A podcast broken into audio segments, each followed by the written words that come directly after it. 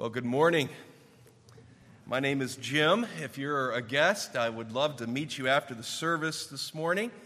I have the joy of serving as one of the pastors here, and like you, I want to know what Pastor Michael's favorite color is. I just don't know that. So we can solve that together. But I, I do welcome you and do hope I get to greet you if you're first time guest uh, with us this morning. I especially want to make sure you get your gift that we have for you at the Information Center. Open your Bibles, please, to 1 Peter chapter 2. 1 Peter chapter 2. As you're turning there, I have a couple of uh, just brief announcements I want to run by you. First of all, there's a rumor spreading about me at church this morning. I just found out about it.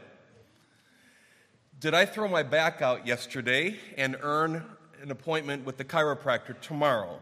That is true.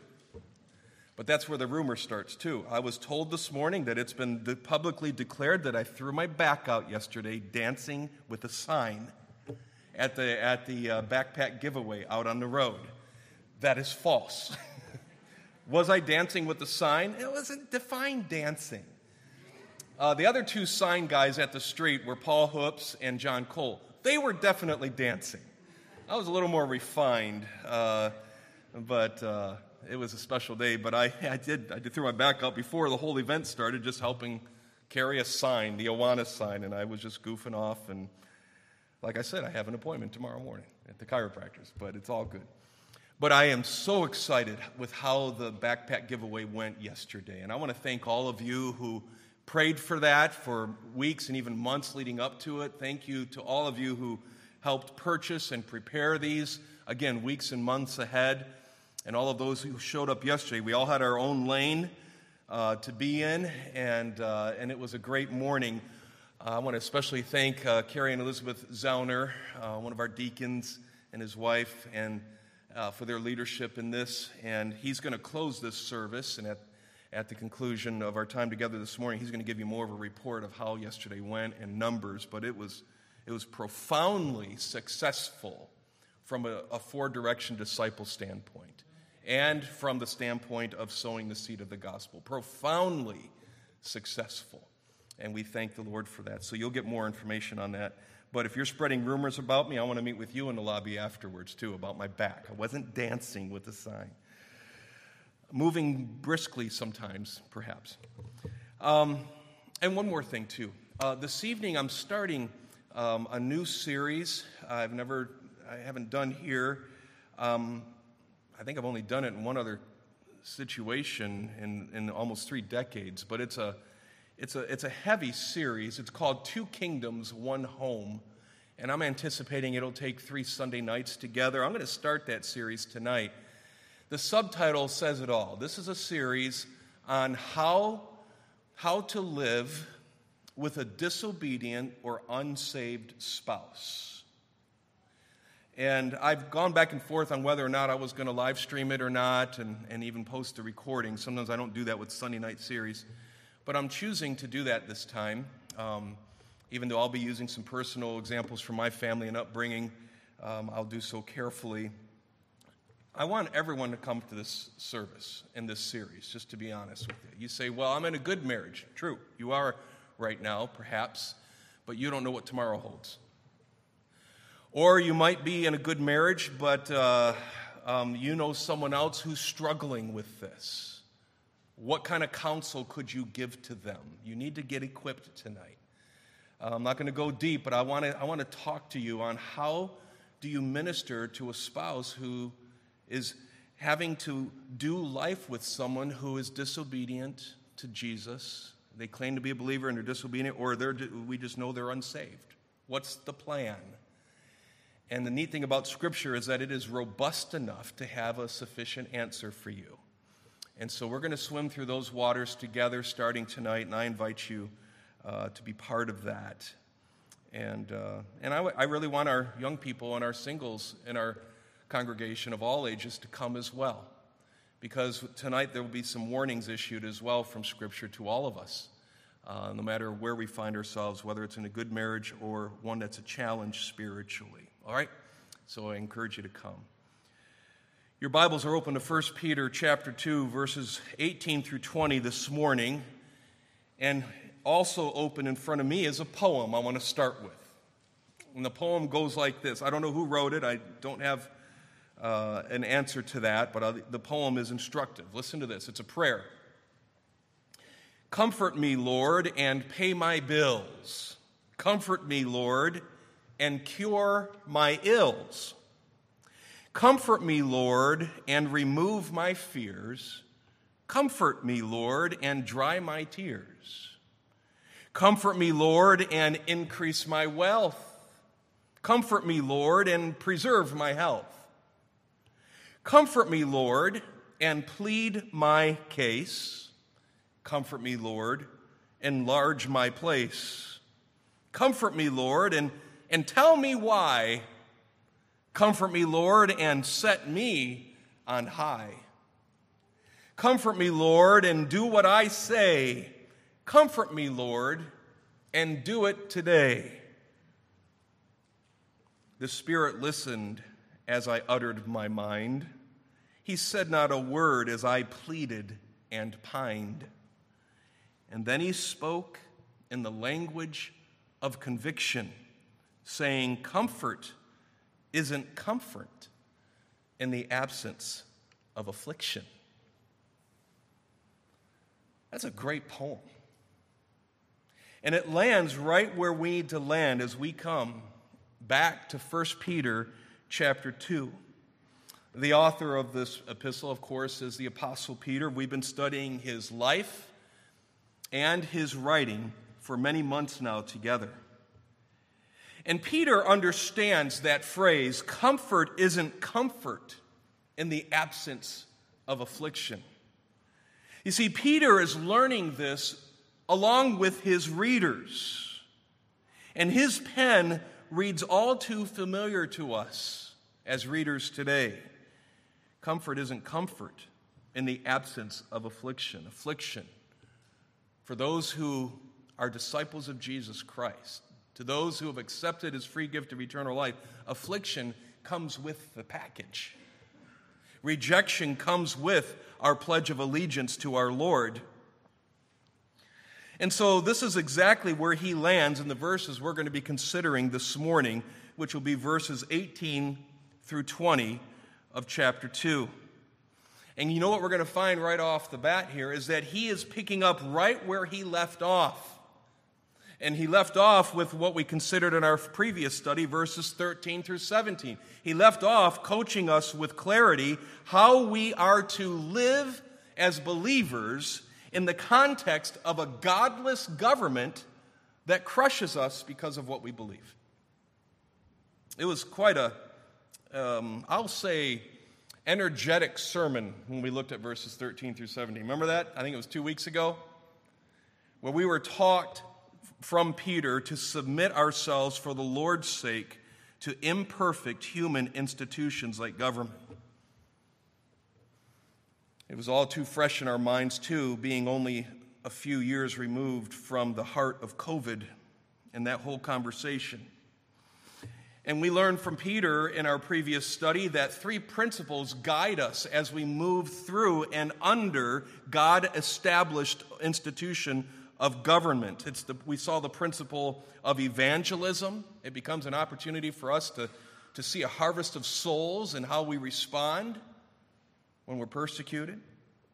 We saw the principle of sovereignty that the authorities over us right now, even the imperfect ones and godless ones like Nero, are part of God's plan for us right now.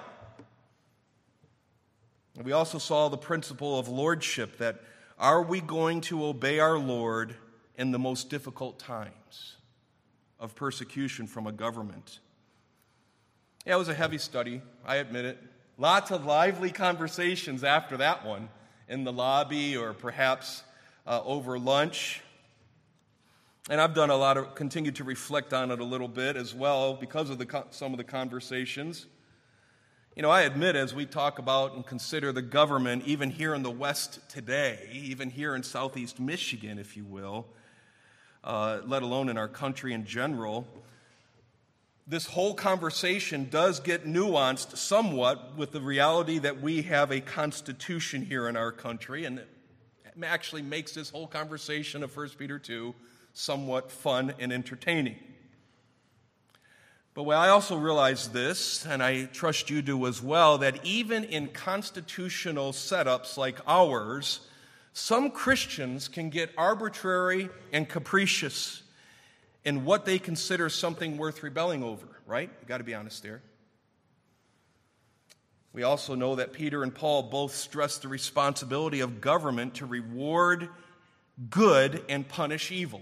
Peter said it in this chapter 2, Paul says it in Romans chapter 13.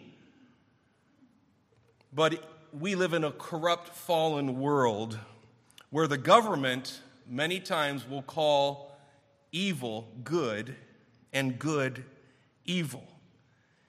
And this, in some context, may necessitate our disobedience and our acceptance of consequences in a perverted value system that is due the wrath of God. You know, as we think about our submission to government, as we studied last time, we never want to forget John the Baptist had a, quite an interesting and warm lunch relationship with Herod, of all people. Even when he was in prison, Herod used to send for him, and he enjoyed listening to him and talking with him, even though John would confront him about sin in his life and his need for a Savior. There was confrontation, yes, but there was yet a gracious invite to discussion and relationship there. Remember that.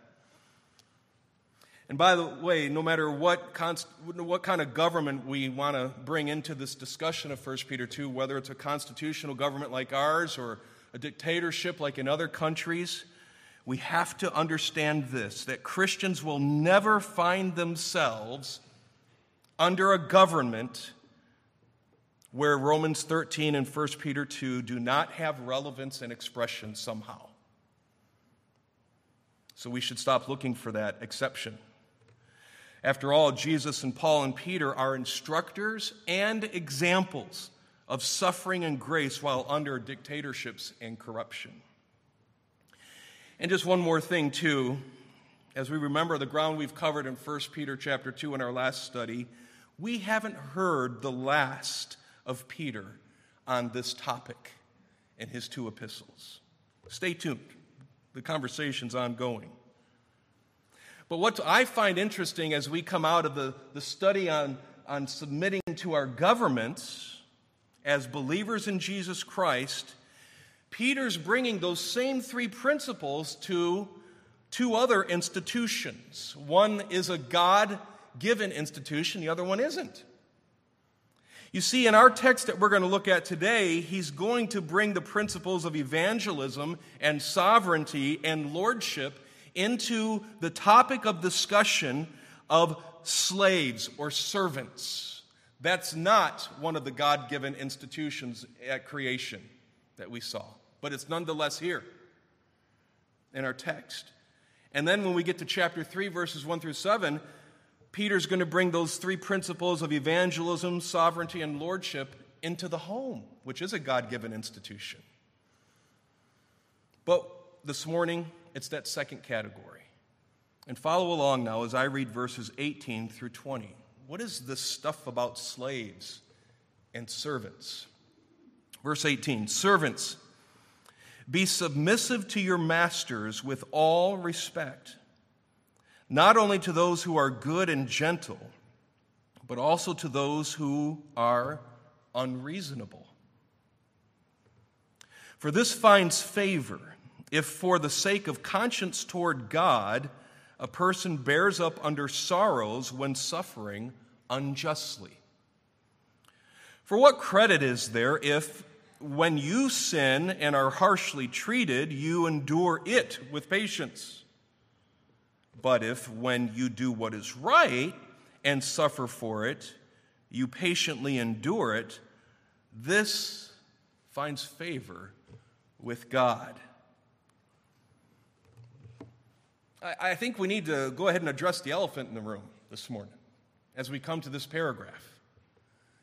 And the elephant in the room is we are in 2023 in America talking about servants and slaves that Peter is writing about here in the scripture back in biblical times.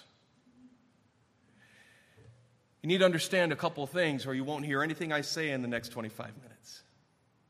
We have to take off our Western 2023 glasses to read these three verses and understand what they mean for us this week. Commentator William MacDonald is helpful in giving us some preliminary thoughts on how to enter into these three verses. He writes, It is significant that the New Testament gives more instructions to servants than it does to kings. End quote. And if you think about it, he's right. He's right. I mean, there's much in the Old Testament about slavery and, and how it is to be governed and what it is and what it isn't. But I'm talking about the New Testament here. Let me show you some examples. Hold your finger here and turn with me to Titus chapter 2. Titus chapter 2. Listen to what Paul says in several of his epistles. Titus chapter 2, verse 9. Follow along. Titus 2 9. Urge bond slaves to be subject to their own masters in everything, to be well pleasing, not argumentative, not pilfering but showing all good faith, so that they will adorn the doctrine of God our Savior in every respect. Sounds a lot like Peter. Because remember, Peter starts this whole section in chapter 2 talking about as we interact with those who are over us, those who reject Jesus Christ and the truth of Scripture, we are doing so keeping something in view, and it's the day of visitation. And we, as we studied that, found that Peter is talking about the potential of the opportunity that someday those who are persecuting us will be visited by the same grace that saved us that will save them.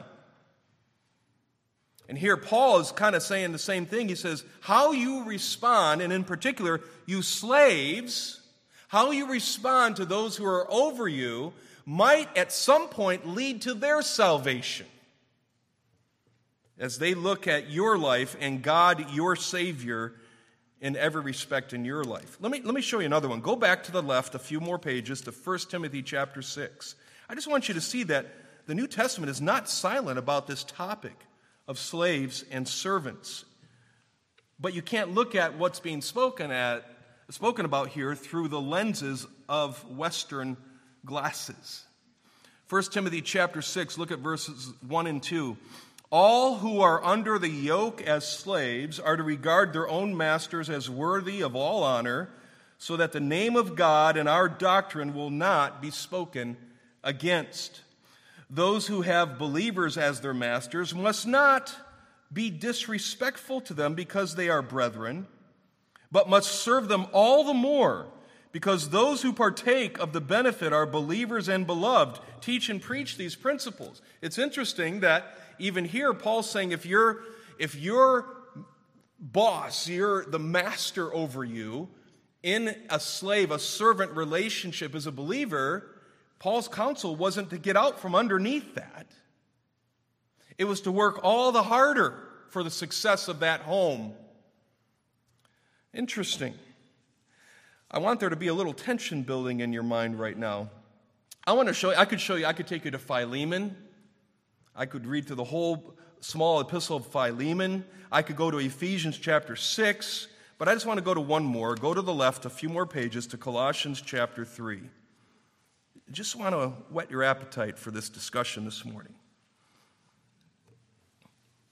Colossians chapter 3, and look at verse 22. Slaves, in all things obey those who are your masters on earth not with external service as those who merely please men, but with sincerity of heart, fearing the Lord. I mean, Paul's taking it to a whole new level here now. He's taking it not just to the external, he's taking it to your motive. Verse 23, in case you missed it in verse 22, whatever you do, do your work heartily as for the Lord rather than for men, knowing that from the Lord you will receive the reward of the inheritance. It is the Lord Christ whom you serve. And he who does wrong will receive the consequences of the wrong which he's done, and that without partiality. In other words, whether it's the, the servant or the master, who is wrong, they're going to face the music at some point. But as far as your servant, you're serving as a servant, it's to be from the heart, and it's something going on between you and the Lord, ultimately, not you and your master. So it is significant that the New Testament gives more instructions to servants than kings. I, uh, it, it's also interesting, too, as I've mentioned, that slavery or servanthood like this was not part of the created order, but it became a reality that provided, in the created order, economic and family survival. We'll get more into that in just a moment. It was a key part in the Roman Empire of a social and economic structure that individuals depended on for their very survival and thriving as individuals and as family units. Now, make no mistake about it. I know it's tempting to want to put our glasses on, our Western glasses. Put them on for a moment. And I want you to be absolutely grossed out and horrified by the sin of human trafficking, by the sin of forced servitude, especially based on ethnicity. I'm not going to ignore that, and I want you to know that the Bible doesn't ignore that. It is a sin worthy of God's wrath. And I want you to have two verses down for this as we're walking through this introduction. The first one is 1 Peter chapter 1. I'll read it to you. 1 Timothy, I'm sorry, 1 Timothy chapter 1, verse 10. Just write it down, listen to it. I'm going to start in verse uh, 8 and get to verse 10. We know that the law is good if one uses it lawfully, realizing the fact that law is not made for a righteous person, but for those who are lawless and rebellious for the ungodly and sinners, for the unholy and profane, for those who kill their fathers or mothers, for murderers, for, verse 10, for immoral men and homosexuals and kidnappers and liars and perjurers and whatever else is contrary to sound teaching. According to the glorious gospel of the blessed God with, with, with which I have been entrusted.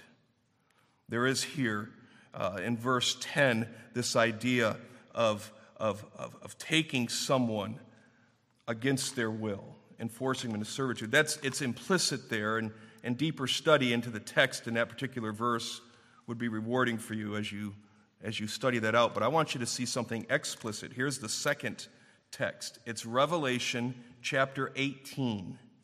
Revelation chapter 18 in verses 11 through 13. Listen to this.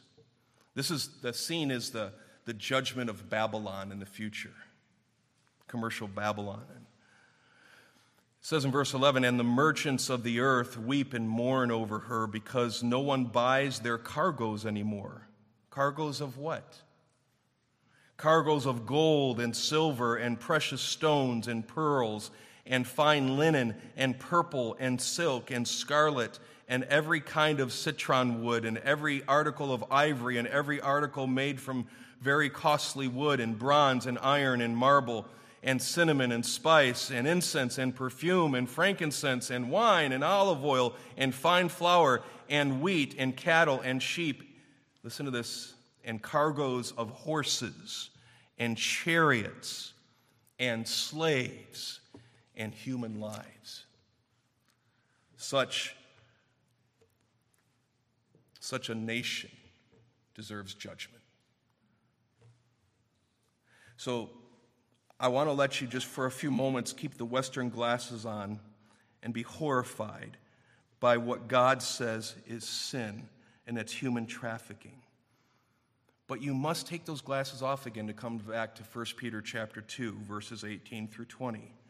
Because if all scripture is profitable for doctrine, for reproof, for correction, and for instruction, we need to walk out of the service being sharpened and challenged, and if need be, corrected because of these three verses.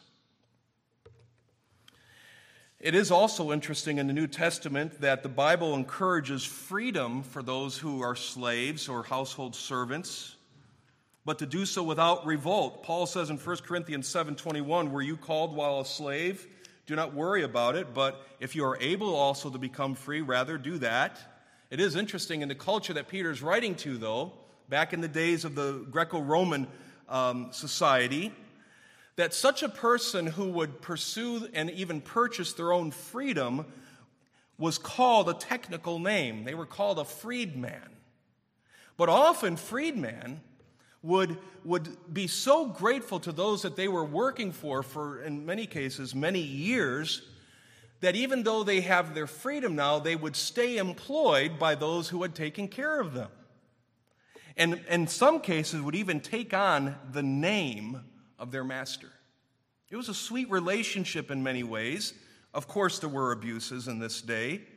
It is important for you to realize, as we come to these three verses, that upwards between one third and many as, as many as, in some situations, one half of the different communities in the Roman Empire population were in the category of servant. A third to a half. Some even venture that Christians, because of the persecution, would even have a higher percentage in the time that Peter is writing. So, how do you become a, a servant or a slave um, in this context back then? Well, sometimes you were born into it because your parents were. Sometimes you were um, what, was, what was left after a war campaign. Either you were on uh, a, a, nation that had to go on the offense against another nation and you were brought, you were captured in that other nation and brought back. Sometimes a nation would, would advance on you and you would be playing defense, but win and take some of them to be your your servants, your slaves.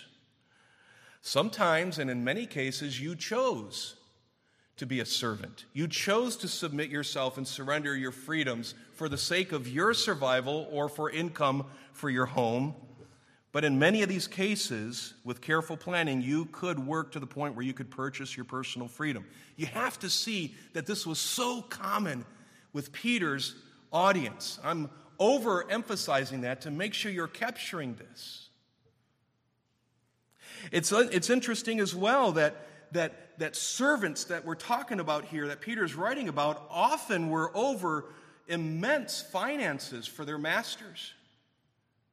They had um, a high level of responsibility and trust, called often a steward. In many cases, listen to this the stewards, the slaves, the, the, the, the, household managers, if you will, were often more educated than their masters.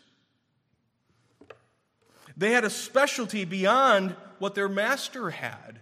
Some even venture to guess that this is what Dr. Luke was. He was a household doctor before he had freedom to move about with Paul. Sometimes these would be musicians, artisans, nurses, but I love what the Zondervan NIV Study Bible says. Listen to this. Quote, by addressing Christian slaves directly as free moral agents, Peter dignifies the most vulnerable member of the Greco Roman society.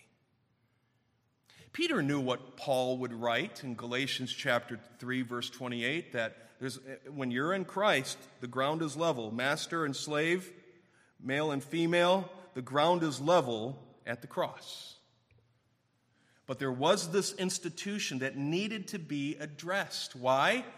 In general, it's just part of our, our walking as, as disciples of Christ through this life, but in particular, it was not just the government where persecution would come for you as a believer in Christ, but it was also in this employment structure called the master servant relationship. There would be persecution there. I mean, this gets personal. It's one thing to be under the, uh, the government, the oppression of the government, uh, as, a, as a large group of Christians spread out, and you knew you weren't being crushed alone.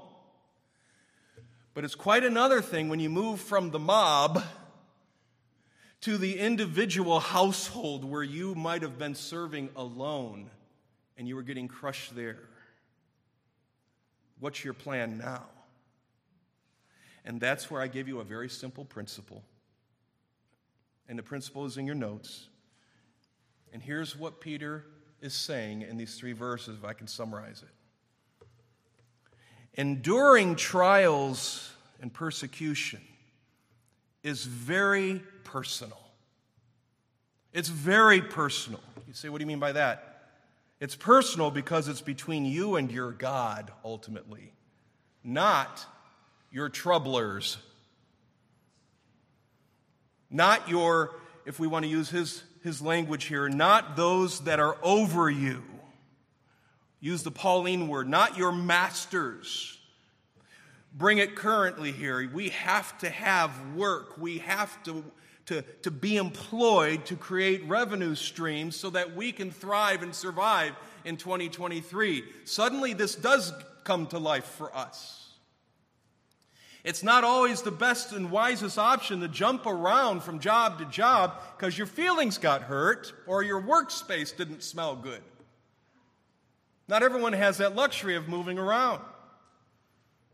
So suddenly we feel like we can lean into these three verses and be sharpened that even in our workplaces, when things get difficult, especially because we're believers in Christ, whether we are overtly sharing our faith and even during those times where we're not, but we're living it and we stand out and we're rejected. Enduring trials and persecutions is very personal. It's between you and your God, not your troublers.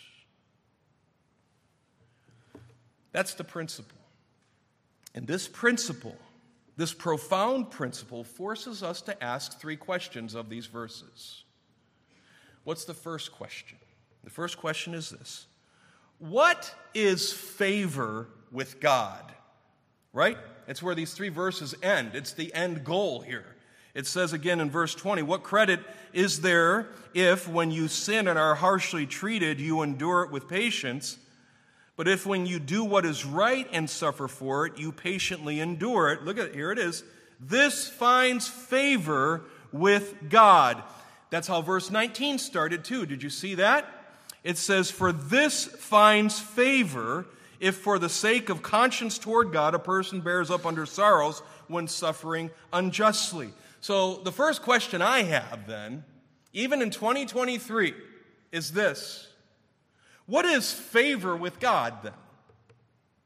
If that's supposed to be motivating me, what is that?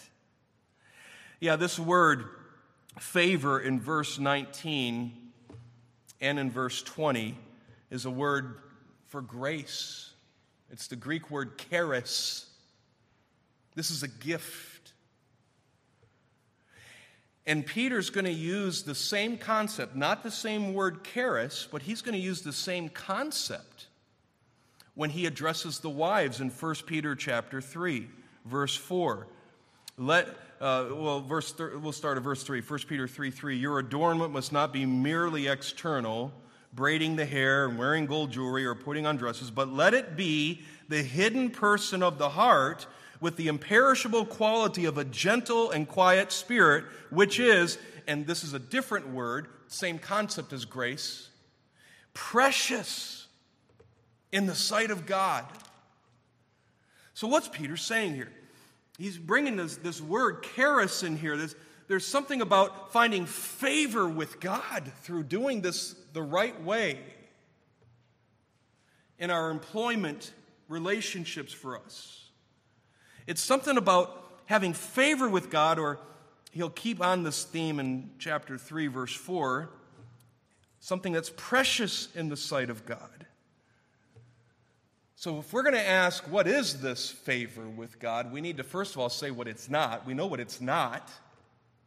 Having favor with God is not an issue of earning your salvation, earning your sonship with God because that would make salvation as merely a necessary result of living a good life. And we both we all know that both testaments fight against that view. That's that's legalism. That's making God owe me salvation because I've earned it. And God will never be our debtor. It says in Scripture, For by grace are you saved through faith. And that not of yourselves. It's a gift of God, not as a result of works, so that no one can boast. So we know whatever favor means, it doesn't mean that I'm earning my salvation with God through this.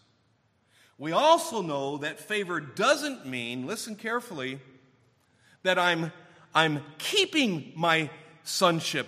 I'm keeping my salvation because of my performance. In other words, God gave it to me, but it's up to me not to throw it away.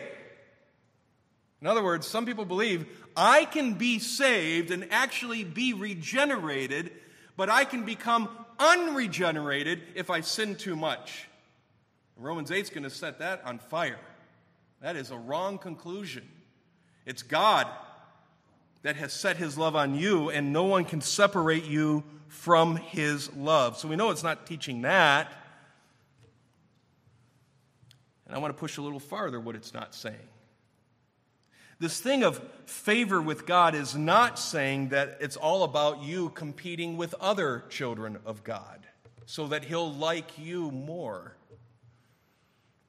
It's not that.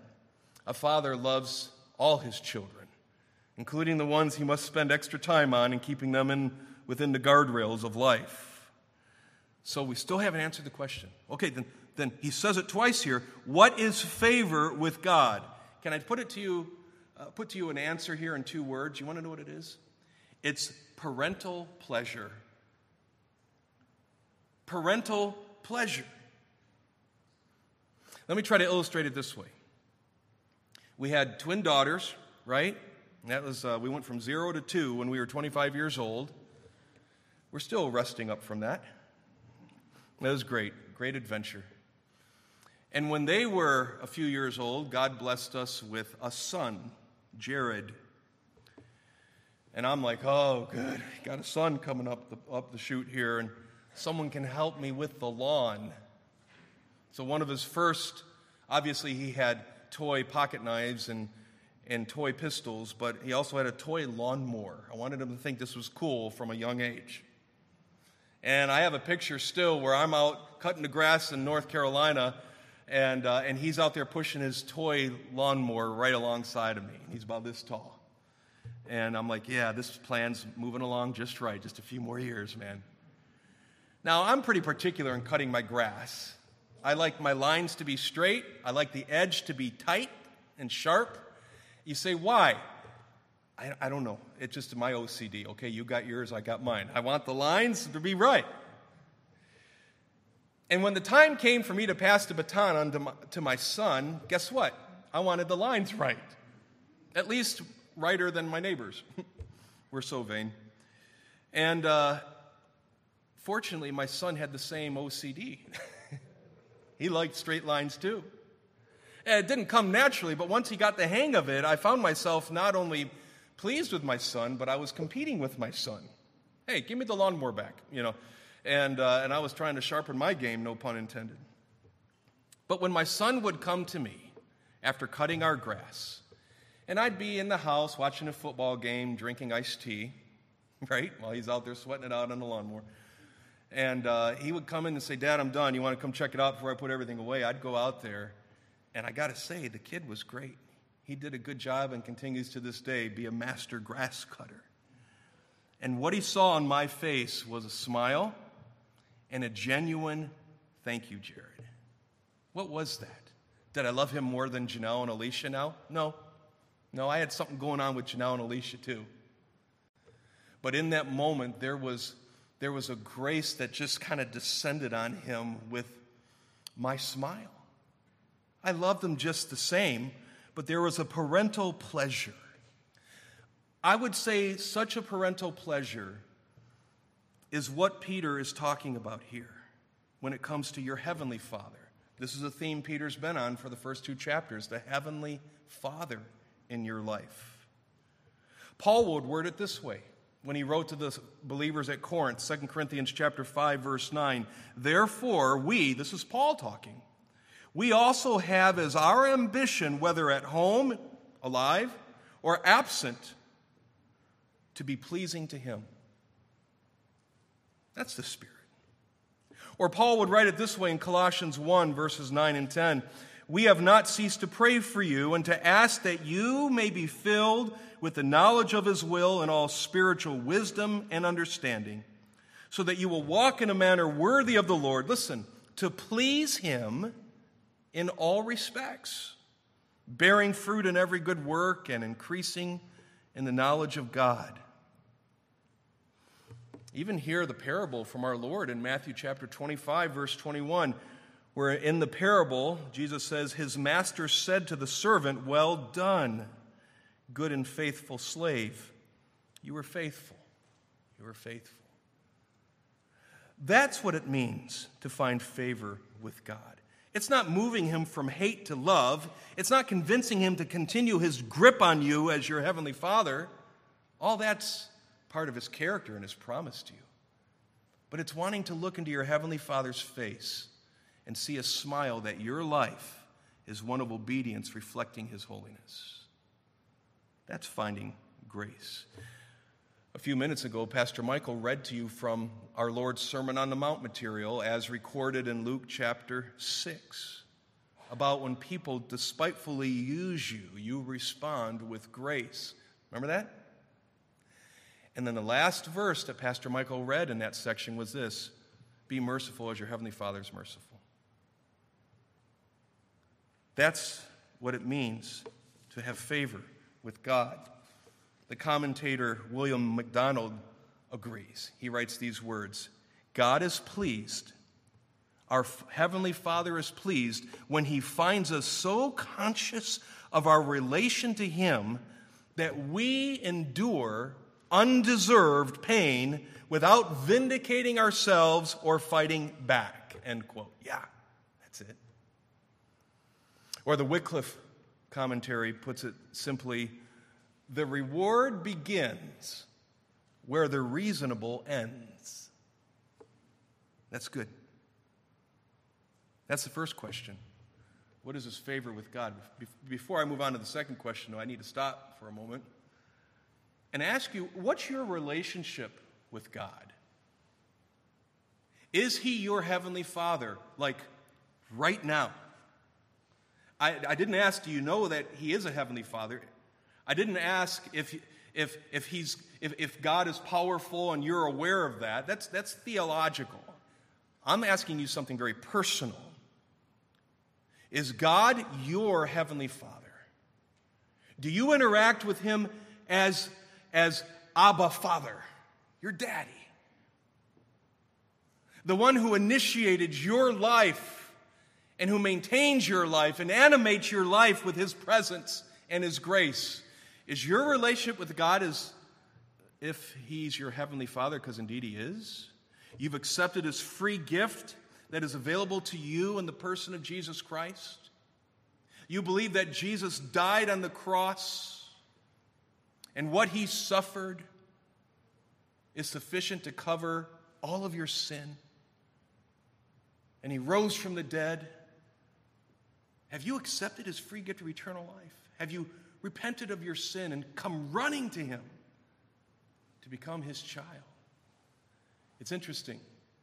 In John's Gospel, in chapter 1, it says, But as many as received Him, Jesus, they have the right to become the children of God. Even to those who believe in His name, you have to receive Him and believe Him. Have you done that? If you haven't, you can do that this morning.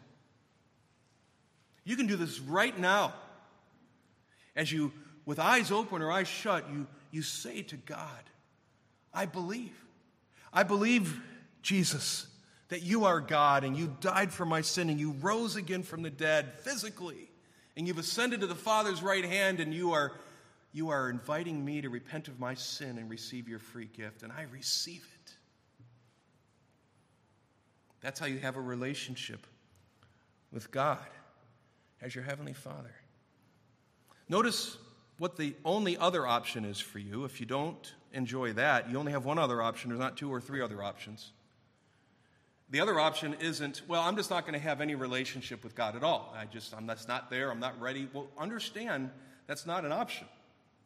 You are either related to God right now, where He's your Heavenly Father, and if you reject that one, your relationship with God still exists, but it's not as with a father, it's with as a judge.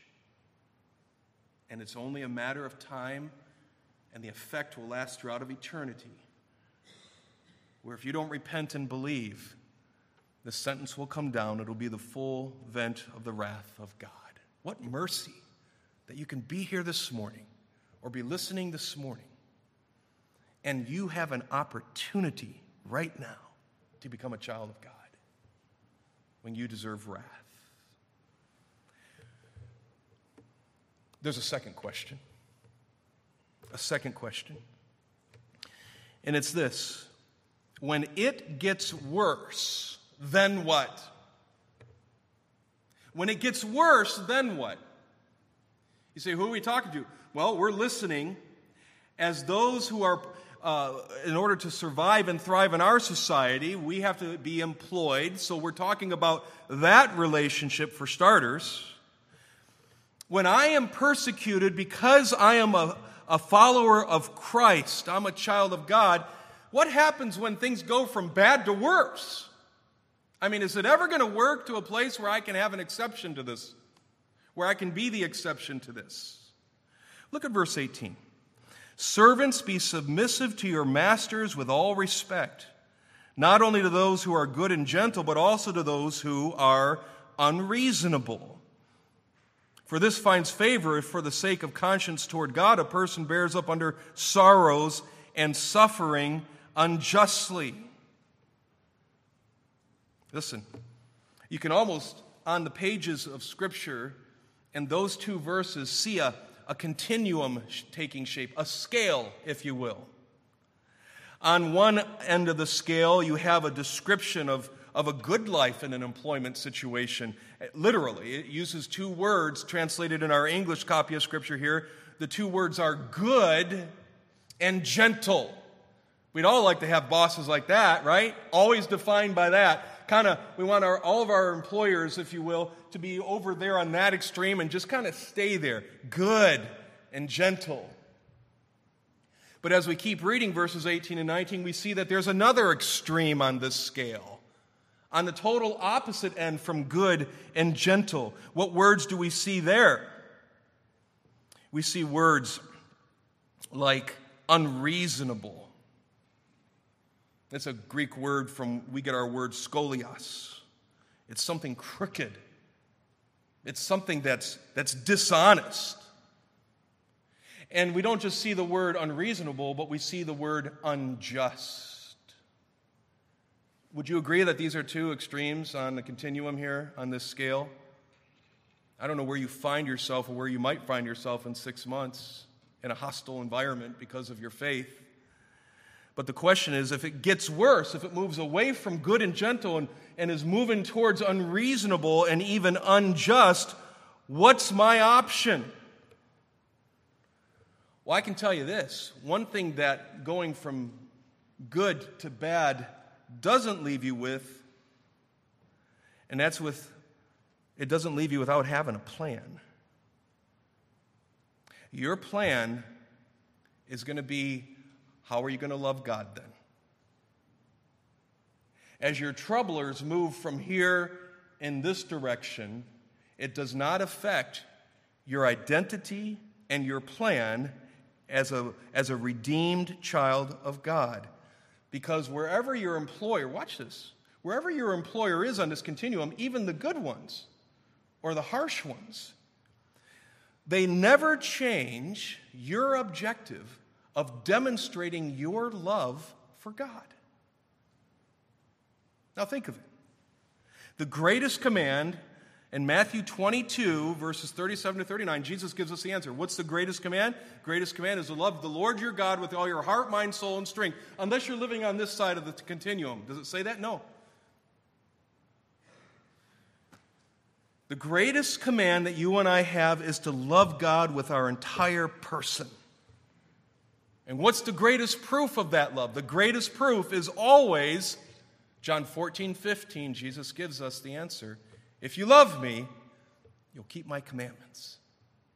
Do you understand what that means? As your employers move from good and gentle towards crooked and unjust, your assignment's still the same. As things get louder in this direction, your love for God becomes louder. The more difficult it is to sustain yourself in a difficult situation, the more you lean on God's grace to not only stay, but to thrive because of your faith in God and your love for God, then what happens? You're loving God, you're worshiping God. The more difficult it is to do that, the more louder the volume is of your love for God. You say, well, that my boss is so unreasonable. Okay, well, then love God more than your boss is unreasonable. Turn up the volume of your love towards God. When I lived in Chesapeake, Virginia, I'd, we lived real close to the YMCA, literally a fourth of a mile away, and we'd go there sometimes and work out in the mornings, often on an elliptical or something. And I'd always go in there, and they'd have they've had their, they'd have their music on, on the loudspeaker, and it wasn't my flavor of music. I'm not saying it's not it's it's sin. It's just not what I what you'll find in my car when I'm driving around. I'd either have my own music on in my earbuds, or I'd have a podcast going. And man, they sometimes would just crank the music up, and you could hear it over all of the other exercise machines and ellipticals and treadmills. And you know what I found out? That uh, the more that they turned the volume up of what I don't want to focus on, I could still win. I would just turn my volume up a little bit more. And it kept my focus. That's what we're seeing here. Wherever your boss may be on this continuum. And I'm not, don't, don't look to be the exception and talk about policy of the company and there can be discipline for unreasonable bosses. Use all those means. But some of you don't have that option. And when it gets unreasonable, my question is this Will not grace allow you not only to stay, but to thrive?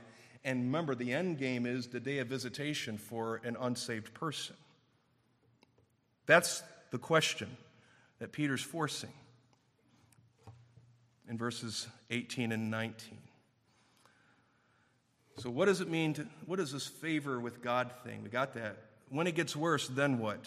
Got that. There's one more question and we're done. And I want to read verse 20. Verse 20 says, For what credit is there if, when you sin and are harshly treated, you endure it with patience?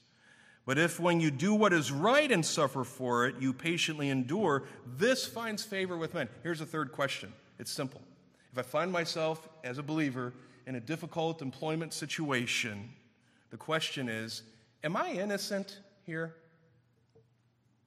Am I innocent? He's using these words, uh, be submissive, verse 8, or verse 18. Be submissive to your masters with all respect. This is a, a thought that he used also at the beginning of verse 13. Same Greek word, submit yourselves to the Lord's sake for every, to every human institution. And he uses this concept of fear. It's, it's in verses 17 it says, Fear God. In verse 18, it says, uh, um, submit, Be submissive to your masters with all fear. Same Greek word, phobos. So, what is he talking about here? He's saying, whatever verse 20 is saying is this that I, it is affecting me in this way that I am aware of God's presence with me as I'm suffering. I fear God in my daily responsibilities to man because I'm aware of God during those difficulties. So we have to ask the question Am I, am I innocent? I mean, is there, could, is there a possibility that my employer going in a bad direction on this continuum towards unjust and unreasonable, is it in response maybe to something I'm doing that's sinful? There is a possibility there because that's what Peter's asking in verse 20. I mean, if I do bad and I bring this out of unsaved people, um, don't act like a martyr. You're being, the Greek word is hideos. It sounds a lot like idiot because it's where we get our word idiot, right? If, if your sin is bringing this out of unsaved people, you're no martyr. It's only when your righteousness, you're living a, a life of the light of the gospel that brings it out. He says that finds favor with man. So you have two questions here underneath this third question Did my actions bring this on? Have I been wasting time? Have I failed to achieve reasonable goals Have I been personally lazy? Have I been factious with my bad attitude? Have I been insubordinate? Have I expressed anger? Have I gotten my ego all wrapped up in this? Do I have a small m Messiah complex in my, my work group? Am I just using everyone and everything here as a stepping stone? In other words, the first question are my actions bringing this on? Or another question did my reactions to the troubler bring this on? Have I been a person of protest? Someone who goes absent, missing in action instead of at my responsibilities? Do I create margin between me and that, that manager? Do I polarize a team? Do I intimidate people with my personality? We got to ask this third question if things are difficult at work. Am I innocent? It's interesting. At the end of chapter 2, in our next study, we're going to see Jesus and how he didn't sin with his mouth. Why is Peter going there? Because that's where our sin usually starts with our mouth, with our nouns and verbs in the workplace. I don't know. I'd like, if you're taking notes, write down a few Psalms. This is just a homework assignment for you. I want you to write down Psalm 31. 141, 40, and 41. You say, where are these Psalms going to take me? Well, those are just samples. We could give you many more. But here's what I want you to look for in those Psalms David is complaining about his enemies. He's coming to God saying, This hurts. And in every one of those Psalms and many others, whenever David or the psalm writer wants to talk about the enemies of God that are making life difficult. in every one of those psalms, he also asks the Lord to search his own heart for his own iniquity. He doesn't just say, God, get the bad guys. He says, And am I one? Is there iniquity in my life? What's the answer to this question? The answer is it could be that you need to repent to God and to your employer because you haven't been suffering for righteousness. It might not change your employer at all, but it might get them ready for the day of visitation when the gospel will find root in their lives. So we have these three questions answered. What is favor with God? It's parental pleasure. When it gets worse, then what? Love more. Love God more. Am I innocent? Well, if yes, the answer is repent. So we have this principle at the top of your sheet enduring trials and persecution is a very personal issue. It's between you and your God, not your troublers. The Wycliffe commentary is right once again when you find these words quote, the spirit filled believer is enabled to meet demands unreasonable, yes, quite impossible, on any other basis. End quote you're going through it with the presence of God in your life. You say, all right, that's, that's a hard paragraph. And it was hard to keep the glasses off to see what Peter is writing and so how it applies today. So I can buy in, I, I can see that, and I want to nuance it and ask for exceptions, but I, I, I, I nod my head to the truthfulness of this as God's word. But I'm frustrated, to be honest. I got to see this thing in action because I don't know if I'm all in yet. I want to see it not only in relation to the government, but also to the economic society I have to survive and thrive in. I want to see an example. Oh, you'll get it. In our very next paragraph for the rest of this chapter, when we come together again, you're going to see the perfect pattern. Spoiler alert, it was Jesus. Let's pray. Father, thank you for allowing us to have understanding, to press into language that we need to, we need to keep in its context. Lord, we are rightfully angered at any kind of tr- human trafficking and servitude, forced servitude based on ethnicity. It's wicked, it's dark, it deserves your wrath. But Lord, help our right and just disturbance at that. Not to blind us to the application of these three verses in our places of employment today. And I pray that we will ask these difficult questions because our enduring in workplaces under these managers and these owners, because we're Christians, can be quite difficult. But because of what we found in these three verses in your word, Lord, we now have a plan. I do pray for those under the sound of my voice who have yet to become your children. I pray that you'll open their eyes to see their sin, the beauty, the beauty of Jesus Christ, and the work of Christ. And may they run to him in faith and repentance and join the parade of the persecuted for a season who will be with you forever in glory. In Jesus' name we pray.